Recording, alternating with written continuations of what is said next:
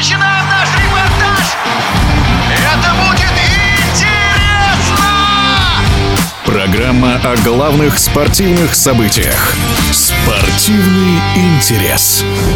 На Сахалине завершился чемпионат России по сноуборду в параллельных дисциплинах. В течение двух дней мужчины и женщины разыграли медали в параллельном и гигантском слаломе. О победителях своем выступлении, организации и уровне соревнований. Наконец, об атмосфере стартов лучших российских спортсменов этого вида радиодвижение рассказывает мастер спорта России по сноуборду, победительница Кубка Европы в гигантском слаломе Анастасия Малахова в дисциплине параллельный гигантский слалом.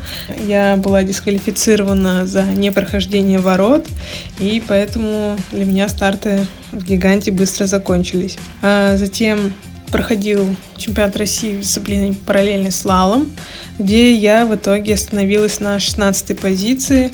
По первой попытке квалификации я была пятая, затем во второй попытке ошиблась и показала более плохое время и в итоге спустилась на 16 позицию.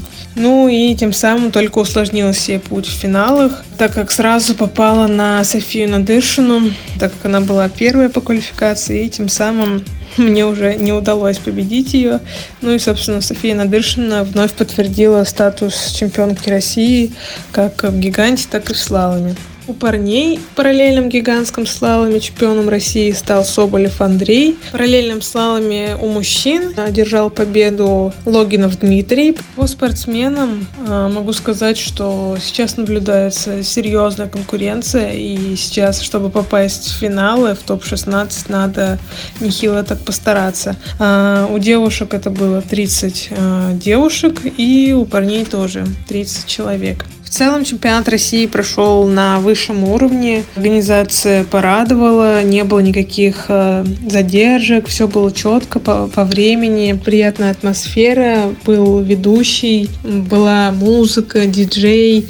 Э, все это создавало такую атмосферу праздника. Проходила конференция с именитыми спортсменами, где маленькие сноубордисты, которые только начинают заниматься сноубордом, могли задать интересующие вопросы, взять автографы и сфотографироваться с лучшими спортсменами России. Также хочется отметить э, большой призовой фонд, который только поднимает мотивацию продолжать заниматься сноубордом. За первое место можно было выиграть 300 тысяч рублей, за второе место 200 тысяч и за третье 100 тысяч рублей, как в гиганте, так и в слаломе. В эфире спортивного радиодвижения была мастер спорта России по сноуборду, победительница Кубка Европы в гигантском слаломе Анастасия Малахова.